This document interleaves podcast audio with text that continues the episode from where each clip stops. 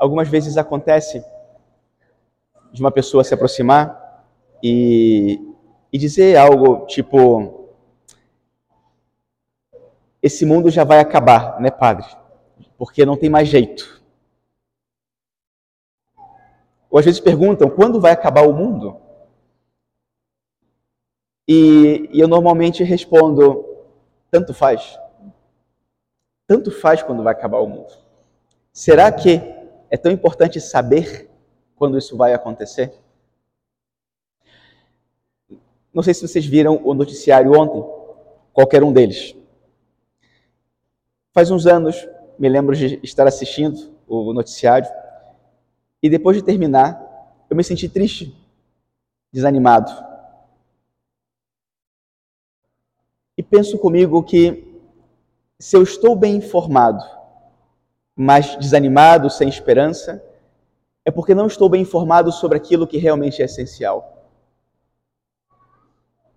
Aquilo que importa. Aquilo que deveria orientar nossa vida, deveria também nos encher de esperança e nos dar cada dia a força para continuar caminhando rumo a uma meta, fazendo todo o esforço que for necessário, porque vale a pena chegar nesse lugar. Esse é o sentido da liturgia de hoje. A virtude da esperança é aquela que nós pedimos hoje ao Senhor de um modo muito especial. E é sobre isso que fala nosso Senhor no Evangelho. E essas são as leituras que nós acabamos de escutar do livro da Sabedoria de São Paulo. E também esse salmo tão lindo nós acabamos de cantar. A esperança.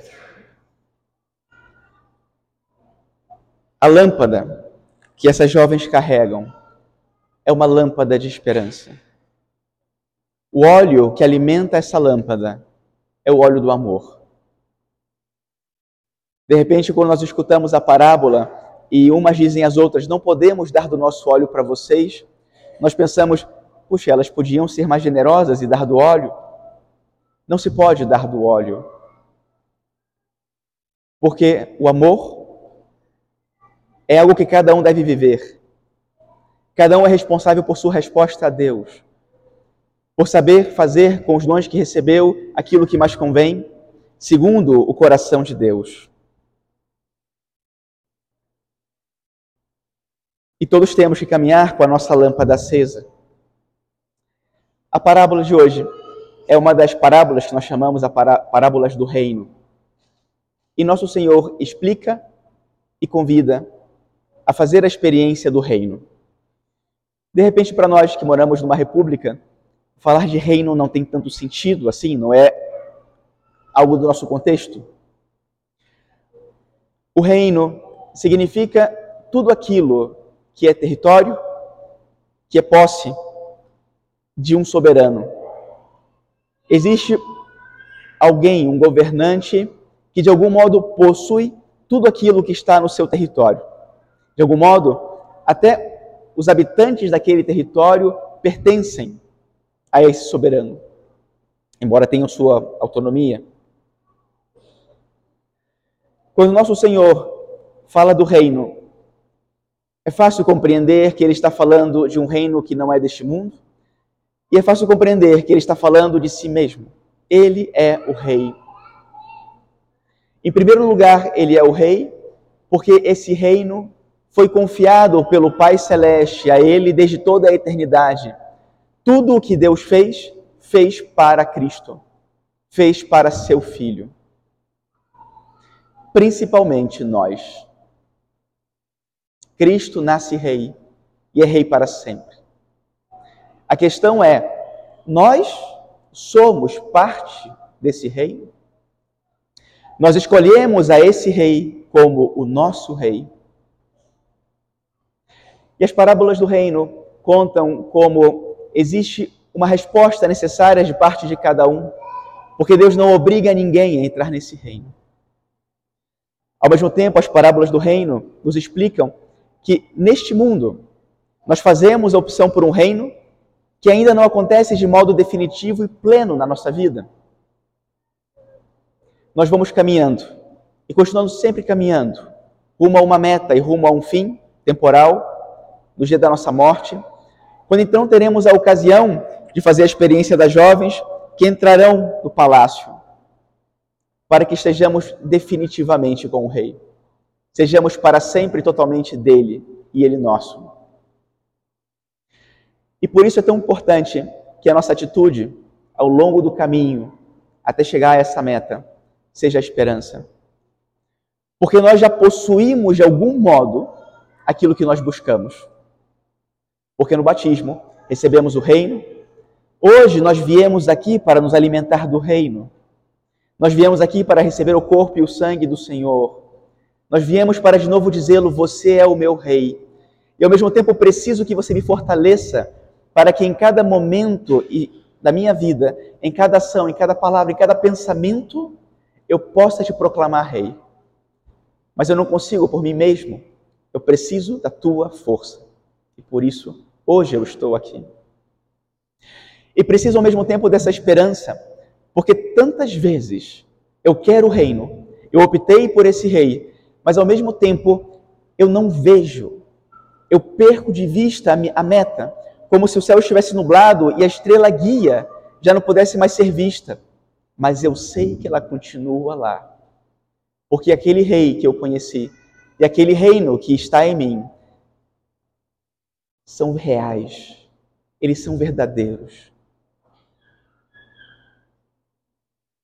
Eles não foram um engano, jamais. Aquele encontro que um dia eu tive com o Senhor é real e o Senhor continua presente. E Ele está conosco hoje, aqui agora, para continuar nos guiando por esse caminho. Essa parábola, de modo particular, das virgens ou das jovens sábias ou previdentes, conta a nossa história. Nós devemos ser as virgens previdentes. De repente, no mundo como o mundo de hoje, falar de virgens previdentes pode ser algo que não encaixa, o que simplesmente não é que nos encha o coração de dizer, ah, é isso que eu quero ser. Nós vivemos num mundo em que se promovem as satisfações e o imediatismo. As receitas de sucesso não têm nada a ver com o Evangelho. Por isso é tão importante entrar no coração do Senhor para compreender de dentro o que ele quer dizer conosco sobre essa a partir dessa parábola hoje. Virgem significa integridade, significa fidelidade e significa também saber esperar. Nós perdemos muitas vezes a nossa capacidade de saber esperar. Nós queremos tudo rápido. O reino precisa amadurecer com o tempo dentro de nós previdente. Significa pré-ver. Ver antes. Significa que no momento em que eu me encontro, o momento presente, eu sou capaz de olhar para frente e ver no futuro aquilo que dá sentido ao que eu faço hoje. Previdente significa prudente. A gente poderia até falar da sabedoria, que nós vimos aqui no primeiro, no, na primeira leitura, como um sinônimo. Não são exatamente a mesma coisa. Mas o previdente, o prudente, é alguém que tem a capacidade de tudo fazer em vista do fim que busca. E por isso elege os meios necessários para que cada passo o leve ao fim e ele não se distraia. O que é um problema do mundo de hoje? É que nós estamos muito preocupados com muitas coisas. E tem muitas coisas que nos tiram a esperança, que nos tiram o ânimo. Qual é o problema? É que nos distraímos. Perdemos de vista o fim, aonde temos de chegar. Ficamos confusos e acabamos por eleger meios que não nos aproximam do fim, que fazem com que muitas vezes fiquemos parados. Não caminhamos. Não faz sentido estar nesta assembleia não faz sentido participar de uma Eucaristia dominical, de uma missa. Vir ao encontro do Senhor e não viver tudo isso com esperança. Não faz sentido sair por aquela porta achando que o mundo não tem jeito, achando que tudo vai continuar igual. Porque tem uma coisa que tem que mudar cada vez que eu me encontro com o Senhor, e essa é a coisa essencial. Eu. Eu tenho que mudar. Eu tenho que acreditar, esperar e dar no amor a resposta que o Senhor me pede. A mesma resposta que Cristo deu ao Pai. A oferta da sua própria vida, a caridade, a alegria, a entrega, viver cada dia fazendo a vontade de Deus, com a certeza de aonde ele ia. E essa certeza que o Senhor carregou no coração ao longo de toda a sua vida terrena, nós temos essa certeza já realizada. Porque se tem algo que tem que definir a nossa vida e dar a orientação definitiva para os nossos passos, é o fato de que o Senhor ressuscitou. Se ele ressuscitou e vive, não tem como não dar certo. Não tem como a gente não chegar lá. Não tem como. Na nossa vida, hoje, nesse momento, fazer aquilo que mais convém para que nós cheguemos à meta e não cheguemos sozinhos. Porque a lâmpada que nós carregamos tem que iluminar a vida de muitos outros. Os irmãos com quem vamos nos encontrar hoje, ao longo dessa semana, nós temos que ser para eles apóstolos da esperança. Nós temos que levar essa luz que não brilha no mundo e não vai brilhar se eu não levar a minha luz. A luz da ressurreição. A certeza de que Cristo já venceu.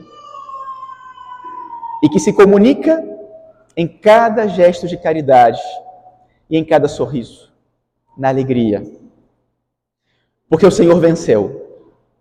E a caridade, que tem que estar presente em cada ato, vem desse amor dele, vitorioso, e desse amor dele em mim, com a necessidade de que aquilo que eu experimento e aquela esperança não fiquem só em mim, mas que todo aquele que vem a mim experimente dessa esperança, queira esse reino e acredite no Deus vivo, no Senhor ressuscitado.